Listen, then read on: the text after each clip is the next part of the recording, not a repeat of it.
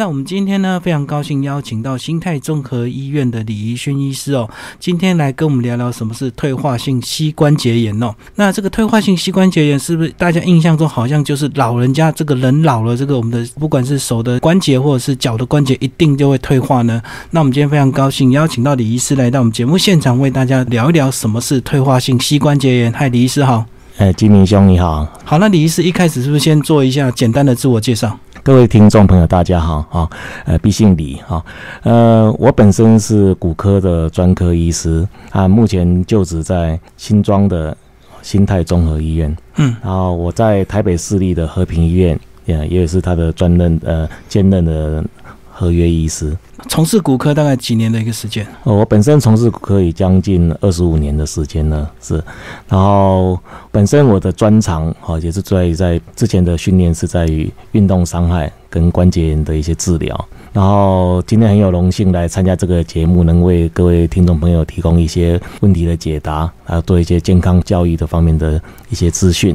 那李医师就来，是不是就跟我们谈谈什么是退化性膝关节炎？首先，我们先了解一下什么叫做。关节，人体的身体有两百零八块骨头哦，骨头跟骨头中间交接的部分，我们就称之为关节。那关节，顾名思义来讲，关节有很多种类型哈，包括说有马鞍型的关节，有铰链型的，也有一些是可以活动的，一些是不可以活动的。比方说，我们像我们的我们的头骨。是，其实是很多个骨头拼成，那这样的关节是不能活动的。可以活动的关节，大家最常见的就是我们像我们的膝盖，是由胫骨跟股骨哦，还有腓骨这三块骨头组成一个膝盖，这是一个可以活动的关节。所以我们的关节炎主要的这个发病的部位就是以膝盖为主嘛？那在手的部分会吗？全身的关节都是有可能发生退化性关节炎的问题，只要是关节。哦，我们的关节中间刚刚有提到，关节中骨头跟骨头中间叫做软骨嘛，这样组成一个关节。当这个软骨它有磨损，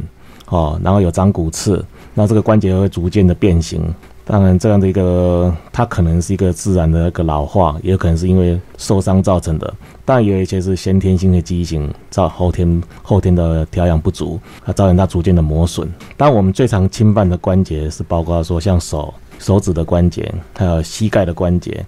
髋关节还有脊椎的关节，然后当然我们一般常发生关节炎的部分，主要的病人还是以疼痛啦、啊肿胀啦、僵硬啦、啊行动受限制为主。但是比较严重的地方的关节受损，哈关节炎像是脊椎的关节，这个病人除了疼痛之外，它最严重，它会造成一些类似神经的症状，比方说我们讲的最常见的坐骨神经痛啦，好或者脊椎狭窄症这些症状。那既然我们今天主要是谈膝关节炎，就表示说这个几乎是大家这个呃台湾的患者最容易发病的一个部位哦。过去都知道说我们这个人呐，这个呃想要活得健康就一定要运动，所以呢，这个常常我们看到很多呃现代的人喜欢这个爬山。可是爬山，我在相信，不管是你是上坡或下坡，其实对我们的这个脚的膝关节一定会有一比较需要这个实力的一个部分哦。那到底是这个运动，到底是过度的这个爬山运动，是不是会造成我们膝关节？的受伤，那或者是说什么样是叫做适度，然后能够对我们的膝关节有做比较算是一个保健这样子。其实我们知道说，现在人的运动的选择哈，有非常多的运动的选择让你选择哈。其实有些人、有些病人啊，或者有些朋友们很喜欢以爬山啊、健行啊。或是慢跑啦，啊，或者像马拉松这样的运动，哈。当然，你在年轻的时候，你做这样的一些运动时，你觉得说你的身体的适应力还好。但是，当你的年龄到了四十岁以后，啊，或者五十岁、六十岁之后，这样的运动对身体来讲，其实是一个操劳的运动，是对你身体的负担也会增加。尤其是这个年龄的病，这个年龄的病人，常常会随着年龄，除了老化的问题之外，我们的体重。好，我们的身体的一些心肺功能也其实也慢慢都在下降当中。所以，当你选择这样一个操劳的运动，其实是为了对你的关节是相对来讲是一个伤害。而我们也听过很很多的一些新闻的媒体讲说，有些人去爬山的过程当中发生心肌梗塞，啊，这样一些一些不幸的案件。其实也告诉我们说，这样的一个运动，如果说在你的身体的热身不足，或者说你的身体已经是有一些状况的时候，相对来讲是有一些风险性的。也就是说，如果单纯就以骨科的观念来讲，说关节炎这一部分，如果说您已经有一种有这样关节炎的一个倾向的时候，不会很建议你去做这个爬山啊，这样的一个劳动，跑步这样一个劳动，对关节是一个伤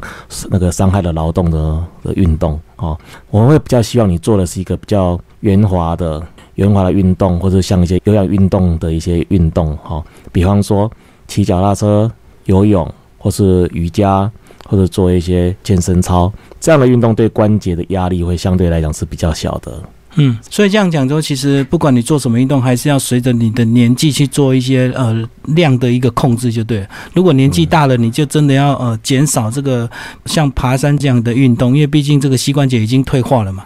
是，其实有很多病人，我都会建议跟他讲说，您到了一个年龄的情形，你应该选择你这个年龄层最适当的运动。可能你在十几岁、二十岁，我打篮球、橄榄球哦，这样的运动可能是你适合做的。可到了你四十岁、五十岁，你再去做这样运动，你就相对来讲对你的关节是一个耗损，而且也是有很容易造成一些运动的伤害啊。所以这个运动其实这个是一个一门学问了哈。也希望说在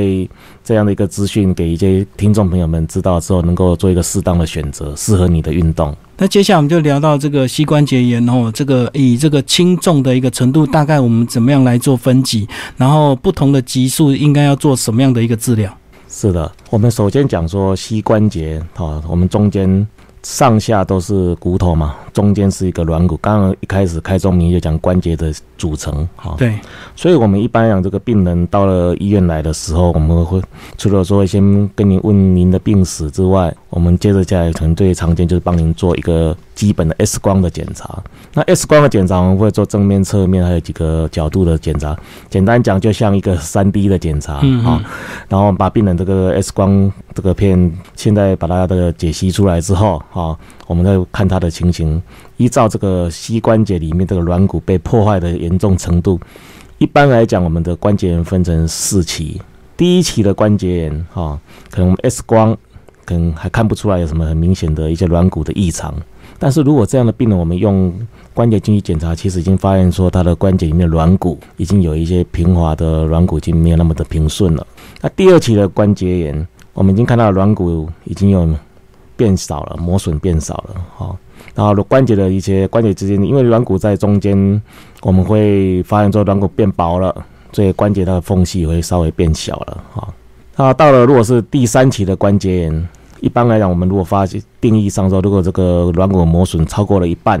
而且在旁边长出了一些类似骨刺的一些组织，哈，我们台语讲台湾人讲诶，生骨起啊，嗯嗯，一般我们来讲就把它放在第三期的关节炎。当然，最后一期最严重的关节炎，这软骨已经都看不到了，关节之间的骨头跟骨头已经碰在一起了，你中间看不到缝隙了。这个时候的时候，关节已经的缝隙已经完全看不到之后，关节也会随之开始变形。然后这个时候，病人当然也会造成他行动的疼痛不稳定，走路困难。所以刚刚李医师讲到这个呃关节炎，就是以这个软骨被破坏的程度分为一到四级哦。那一般大概到什么级数才做需要做一个积极的一个治疗？其实我们关节炎只要在第一期的关节炎，病人可能就会出现症状了。是，他可能表现出来就是说。可能这样的病人可能在三十几岁、四十岁，他就会到医院来报道了。哈，他表现出来的就是说酸痛啊，或者说他坐椅子坐久了，办公桌坐久了，站起来的时候脚就觉得不舒服，或者他蹲啊、跪啊都会有点不舒服的症状。但是这个时候我讲过，在第一期的关节 X 光片其实不会很明显。嗯嗯。哦，这样的一个病人第一期的关节，我们可能就是会用一些药物哈，除了说呃消炎药之外，可能建议他吃一点类似。软骨的成分的一些补充液、补充剂哈，比方大家流，这样大家流行说吃的维骨力啊，类似这样的葡萄糖胺的制制剂。然后，当然最重要一点，这样的病人我们也是要跟他做教育，比方说他是不是运动的方式不对了，哈，是不是体重过重了？还有，当然还有一种就缺乏运动，大家都忽略掉缺乏运动，其实我们的软骨也会自然的会软化、会变质，这个是早期的关节炎，好，第一期的关节炎。那如果到了第二期跟第三期的关节，可能就我们会更积极一点治疗了。可能我们就开始用到一些，比方说类除了用药吃的药之外，我们会用到一些类似玻尿酸，甚至有些用到 PRP 这样的一些生物的制剂，哈，帮他做一些注射，哈。如果是到了第四级的关节炎，更严重的关节炎，有时候这样的病人，你用一些保守的疗法都已经失败了，哦。那传统的话，啊，医界就是会认认认为说。建议他更换人工关节。所以在我们现在的在以这样关节的分级的这个严重的分级之分级下，我们会依据病人的期数，帮他做一个适当的一个手术的安排。的治疗的安排，所以到了第四期就应该是最严重，就是呃，可能就要变成直接替换一些人工关节这样子嘛。是，如果以传统的传统的骨科的医学的这个流程来讲。我们一般的流程是以这样一个流程在走。嗯嗯嗯。那刚刚讲到这个呃，我们骨头跟骨头之间的软骨啊，因为这个我们人的这个寿命以及使用，所以造成它会一直磨损。那到底是什么东西来磨损我们的软骨？是的，我刚刚讲过，在过去的医界普遍的认为哈，退化性关节是主要是因为老化嘛，哈，嗯，还有就是说使用的问题嘛，哈，在耗损嘛，哈。但是有些朋友会觉得很奇怪，哎，我一样，我小学同班同学，我们一样。大家工作内容、生活形态都接近，我们甚至体型都很像啊？为什么他很他很严重关节炎，我就没有？嗯，我们也是，其实医界也是认为说这是一个很有趣的课题。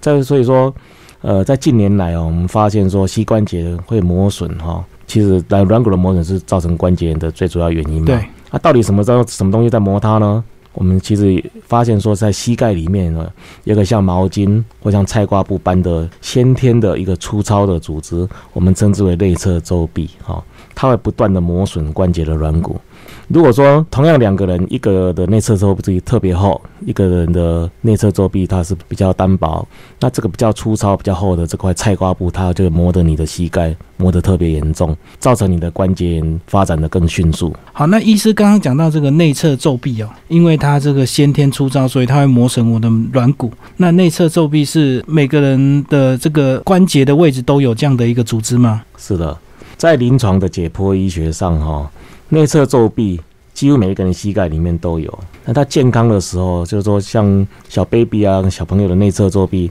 它像保鲜膜一样是透明柔软，而且的一个薄膜哦。但是当我们的关节因为受伤或者是老化，这样一个薄膜它慢慢慢慢的纤维化而变硬化，到后来它会像菜瓜布一样的粗糙哈。啊，这样的东西菜瓜布在你的膝盖里面不停的摩擦你的膝盖的软骨，它会造成你的膝盖的软骨。受损，而且发炎，或者掉下一些碎片，哈，或者是产生一些化学的物质，长期的下来，膝盖会有疼痛、无力、肿胀，啊，紧绷，甚至会有一些咔啦咔啦的一些异常的一些声响出现，然后最后造成你膝盖被破坏掉之后，就严重的变形。所以这个内侧皱壁几乎就是说，呃，如果说以现在的观念来，那内侧皱壁就是造成现代人这个膝盖磨损关节炎的一个很重要的因素之一，啊。也当然，这个也是有了这样的观念之后，我们对于膝盖关节炎的治疗，会把这个东西当成一个很重要的一个解决要解决掉的问题。接下来我们继续请医师来聊。我们刚刚有聊到这个退化性这个关节炎，总共大概分为四期哦。如果是第一期一开始稍微轻微的，可以利用自己来注意一些姿势或者是运动的一个不要过量，就能够稍微避免到第一期哦。那万一这个呃严重到第二期、第三、第四，呃就有不同的这个疗程哦。那一刚刚有讲到，如果在还没有严重到做手术之前的第二、第三，是不是刚刚有讲到可以打这个玻尿酸？可是这个玻尿酸我印象中不是呃针对美容用的吗？是，其实玻尿酸它是一一种玻璃糖的一种分子了哈。如果说我们把这个玻尿酸拿到显微镜下来看，它是很多一颗一颗像玻璃珠一样的东西。然后如果小的，我们常常在市面上常常听到说有大分子玻尿酸、小分子玻尿酸。如果你的玻璃珠比较小颗，我们叫做小分子玻尿酸；如果玻璃珠很大颗，叫做大分子玻尿酸嘛。然后玻尿酸一般我们做在医美上的话，一般我们会使用大分子玻尿酸，嗯嗯，因为我们希望这个。大颗的玻璃珠不要那么快的被我们身体的巨噬细胞吞噬掉，好，因为这个玻尿酸慢慢会被身体的组织吸收掉，所以这个大分子的玻尿酸在身体的这个存留的时间久一点，那它的在医美上的效果会比较好一点，好。但是，一般我们用在膝关节炎的一个玻尿酸，我们如果用很大颗的分子，量病人打进去会非常不舒服了，而且它的。那个它的在注射的时候必须用比较粗的针头来打，哦，是，所以一般用在膝关节的玻尿酸大概都是在小分子到中等分子这样一个的玻尿酸成分多。然后玻尿酸它最主要的作用是什么呢？哦，一般来讲说，我们讲说玻尿酸，刚刚讲过，它像很多个玻璃珠嘛，嗯，它到你膝盖里面，它就有填充的作用。我们刚刚讲到关节炎的时候，它的膝关节会变狭窄，最后打进去，它就有把它撑大、填充的作用。啊，当然这些玻璃珠它也有润滑的作用哈，让你在走路的时候比较滑润哈。啊，有些病人说，那你好好的人，我干嘛要打这个玻尿酸去膝盖里面呢？其实大家观念上是是错误的。其实我们的正健康的膝关节就本身就在分泌润滑液。这润滑液就里面就是有天然的玻尿酸了，嗯嗯嗯，就像我们眼睛每天会流眼泪，润会滋润你的眼睛那个泪液一样啊。当你到一个年龄，你的膝盖里面这个润滑液不足的时候，或者说这样的一个你的膝关节因为老化哦，造成一些狭窄的时候，我们就必须借由这样一个方式帮你补充玻尿酸进去，把你的膝盖填充跟滋润它。所以这个观念上，这玻尿酸的使用是这样子的。呃，李医师有讲到这个玻尿酸，这个打进人体之后会被我们这个细胞慢慢吸收掉嘛？那这样子就表示说，如果你用玻尿酸来当做我们这个关节之中的润滑，它就是每一段时间它就一直都要打，是不是？是的。一般来讲，玻尿酸它的吸收，如果以统计上来讲，大概会在半年左右会被我们的身体吸收掉。所以现在的病人，一般我们在打玻尿酸的的那个的间隔的的时间，大概是隔半年。好好好，也就是说，现在很多病人讲说玻尿酸。以前的话都要自己掏腰包来打，但是目前来讲健保有给付，哈，以现在的健保局的给付，它的它有它的健保的一个规范的条件，哈，一个就是说你的关键大概要到第二期左右了，哈，不能不能说太早期就打了，哈，第二个就是说你必须在这个地方，在这家医院或者这个医疗院所固定在这边有治疗了六个月。都已经，比方说所谓的六个月在保保保守的治疗，或者使用口服药物的治疗，它的效果不理想，你就可以跟健保局申请玻尿酸来打。那一般来讲说，还有这样病人，你还你换过人工关节之后，就不建议你打玻尿酸了。嗯，这主要健保的给付的条件是这三个。哈，那一般打的方式是哦，就是半年可以做一个疗程。所谓的一个疗程，就是一个礼拜来打一针，可能是打三个礼拜，是，或是打五个礼拜，看你的这个针剂的设计，一般是三针到五针，是的。所以这个三针到五针，然后疗效就是大概有半年，那每半年之后都可以用健保再一直打下去就对了。对，只要您符合健保的一个规范啊，您您的这个条件，我刚刚像我讲那三个条件有到，一般你可以跟医师提出这样的请求。嗯，是，所以这个玻尿酸呢，它肩膀有几副这样子，大家这个负担就比较轻了。但是它可能就是每半年就要一直重复的打，就对了，因为这个它会被人体吸收掉，一直补充进去。那另外还有一种，刚刚我们还有一个疗法叫做 PRP，它跟玻尿酸有怎么样的一个差别？是的。玻尿酸刚才讲，它是像玻璃珠一样，它其实它只是一个一个生物的，它是一个那个化学的制剂哈。那 PRP 我们的英文叫 PRP 三个字的缩写，它是 platelet rich 啊 plasma 啊，也就是说血小板的浓厚的一个的血浆啊。也就是说这样的一个制剂，它是从我们发现说，在我们的血小板里面，它存有非常多的丰富的一些生长因子啊。像我们血小板的作用，大家知道，我们受伤了，我们的血流出来，血小板会出来把我们的伤口密合起来，然后它会止血之外，血小板它本身里面一些生长，它会让你的伤口赶快修复。所以这个以这样的一个观念上来讲，说血小板里面隐藏了非常多的生长因子在。然后我们会请病人来抽血之后，以这个去离心啊，然后最后我们把血小板。我们只要取出血小板那一块就好了的那个血浆就好了，其他什么红血球啊、白血球啊那些我们都不要了哈。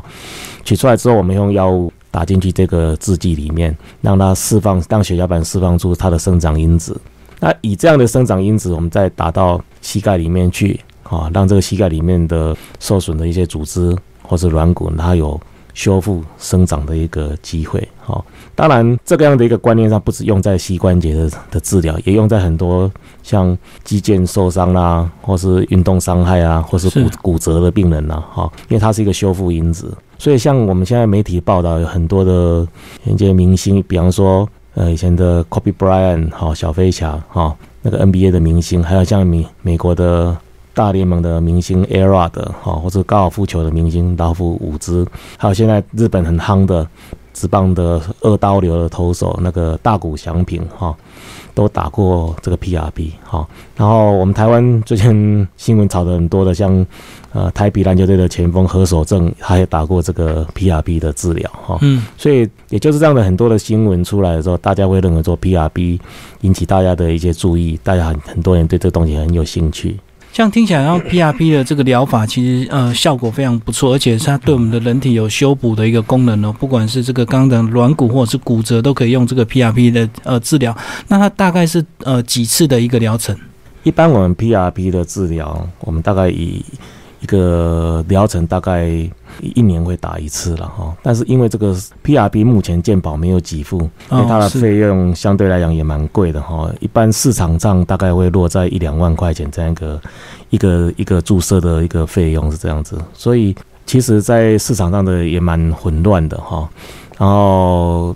我们觉得说这个 PRB 这个东西是一个不错的东西，但是毕竟来讲说，因为它的注射的时候它。有些人是放在医美的诊所注射，哦，是有些在，嗯，有些在医院的，在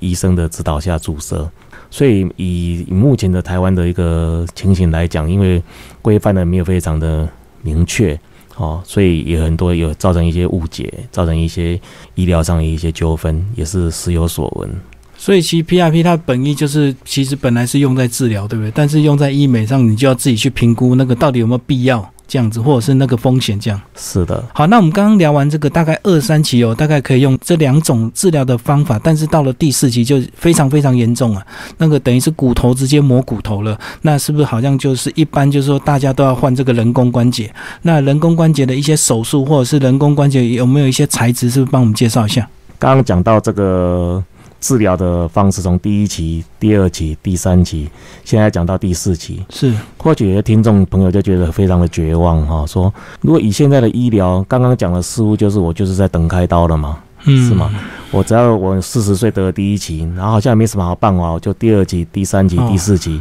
我就等着第四期到临了。那如果以现在的观念上来讲，说第四期的退化性关节，我们就必须以更换人工关节来治疗哈。目前更换人工关节是可以很明显的是可以改善解决病人的目前的状况哦，他的疼痛的问题啦，哦，他的生活不便的问题是可以解决的。但是这样的病人哦，他术前必须接受说开刀会不会有很多的风险？对啊，比方说我是不是已经有糖尿病啦、高血压啦，或者说我本身的年纪很大了啊？哈，我的健康状况是不是有非常高的风险？第二个就是说我开完刀之后，我必须还要接受一个长期的复健治疗。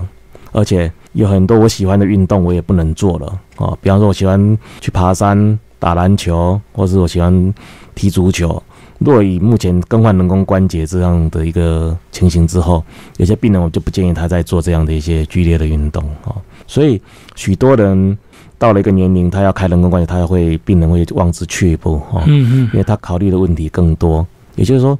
已经第四期，万一开人工关节是最后一条路了，开刀。万一成功或是失败，一翻两瞪眼。对，这所以有些人的考考虑就更多，也就很多的老人家很害怕要更换人工关节这样的问题。因为我们听到这个换人工关节，就以为说好像要整个把我们膝盖这个开刀，把呃膝盖这个地方换掉，所以它的大概这个传统的手术，它大概要多大的一个伤口？如果以人工关节的伤口呢，大概会超过十二公分到十五公分的伤口，然后开刀的时间可能要开两个钟头到三个工钟头哦。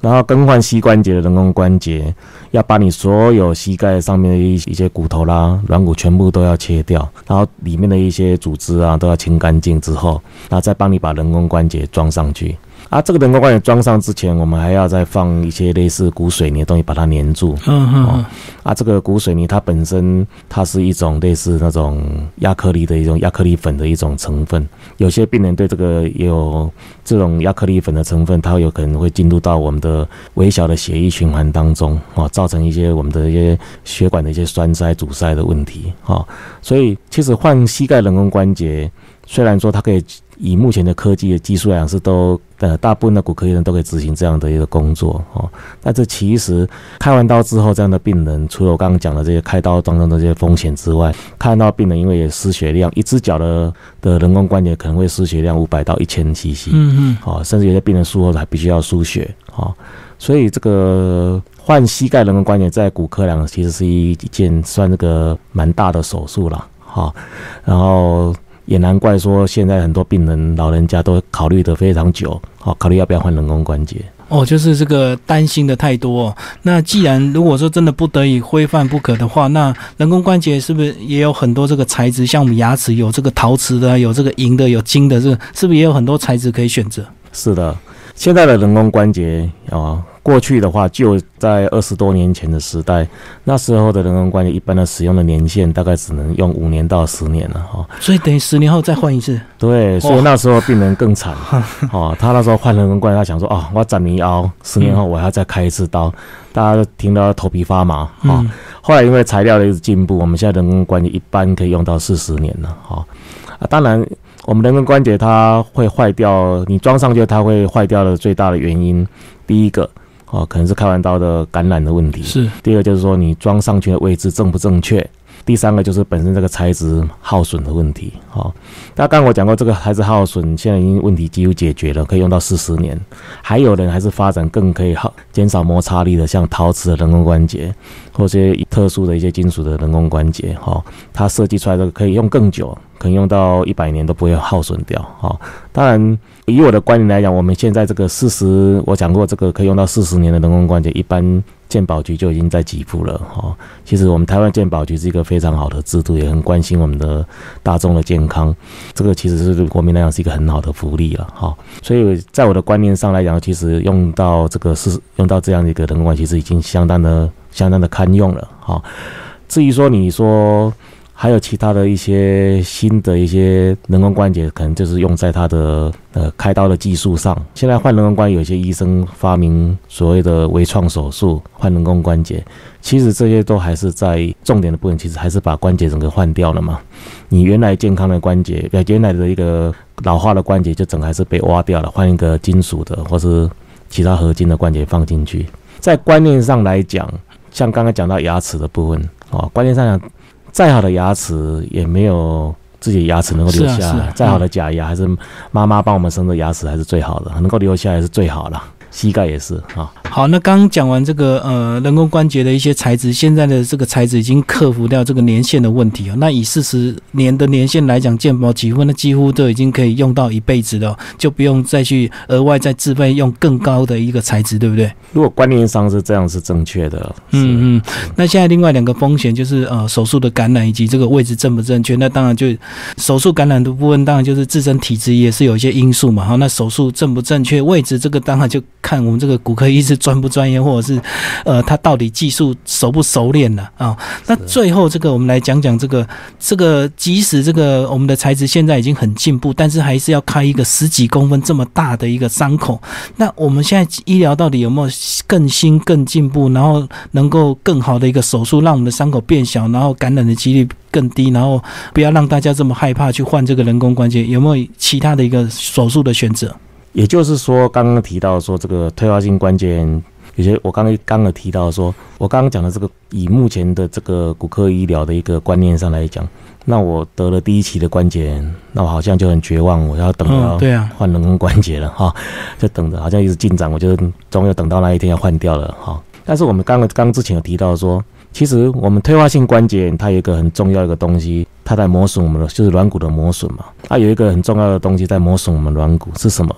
就是内侧皱壁，所以现在关于如果说我能够在这个你很早期的时候就发现你有内侧皱壁的问题，我把你的内侧皱壁去除掉，是不是能够解决你这个关节不停的磨损、不停的磨、提早的磨坏掉的问题？所以我们现在发展出比较新的一个技术，叫做关节镜的微创手术。其实关节镜这个东西在二三十年前。就已经在使用了，就好像我们的胃镜一样嘛，好，它是用一个导管放到我们的关节里面去，然后它里面是可以接到，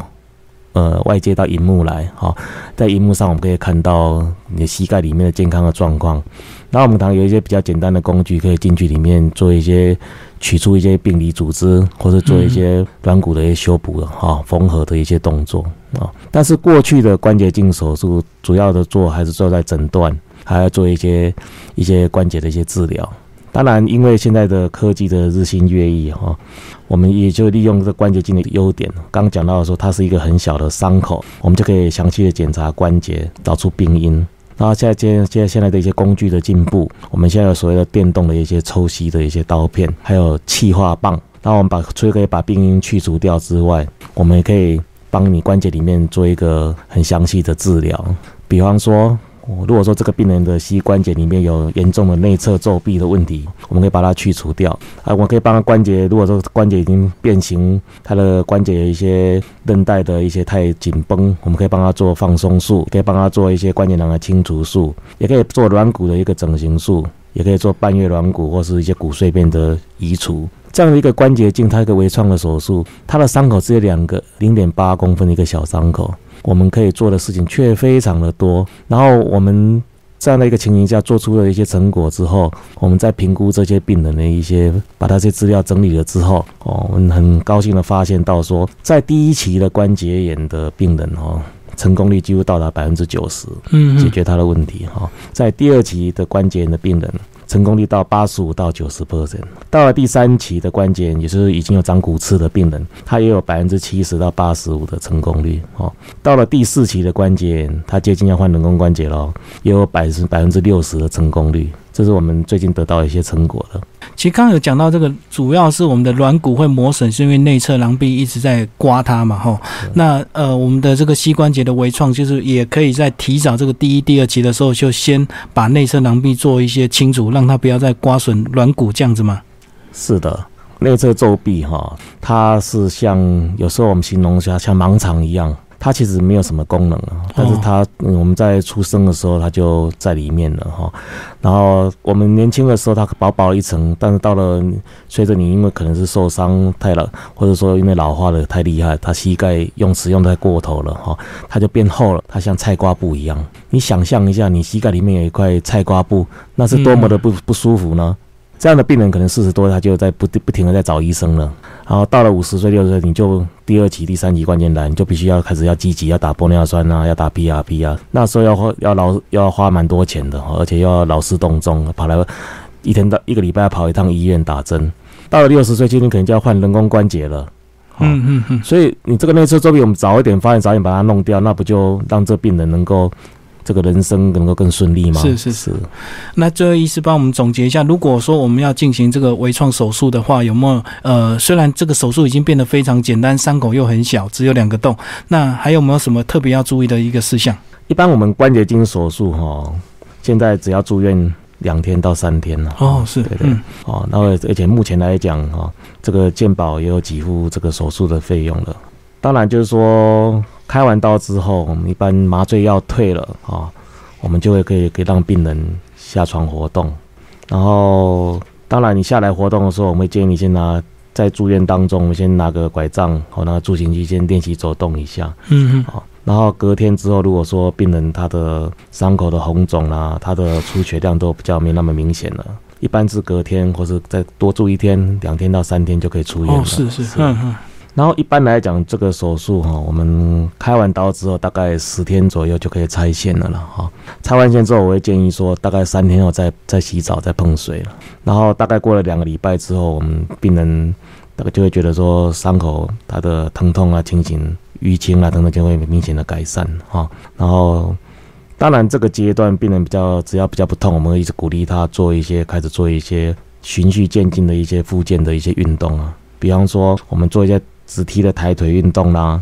甚至是说挺膝的运动啦，或者抱膝的运动啦。当然，在一些轻微的平地行走也是建议可以做的。这个手术哈，有时候我们现在因为这样的病人慢慢在累积当中哦，我们发现说这个第一个月的时间，我们还是就是我们把它定义为一个伤口的愈合期了哈。如果到了第二个月、第三个月，我们一般就会认为说这是一个。疤痕的一个形成期，这个时候病人哦可能会比较多的一些症状，他可能会有紧绷啦、酸痛的一些症状出现，他会跑回来你门诊说啊，好像担心手术失败了，但这个实际是一个正常的过程啊。我们一般还是建议他说，你可以做一些的温敷啦，嗯啊，积极的做一些肌力的训练哦，然后适当的增加一些平地心肿的距离是可以的哈。经验上来讲，到了三个月做这样手术，病都有明显的改善了。然后到了一年之后，大概病人的就比较快快乐乐的啊，他就会觉得膝盖好像恢复的比较健康的状态了。是。好，那我们今天呢，非常感谢我们这个新北市的心态综合医院的这个李怡勋骨科主治医师，跟我们谈谈退化性膝关节炎哦。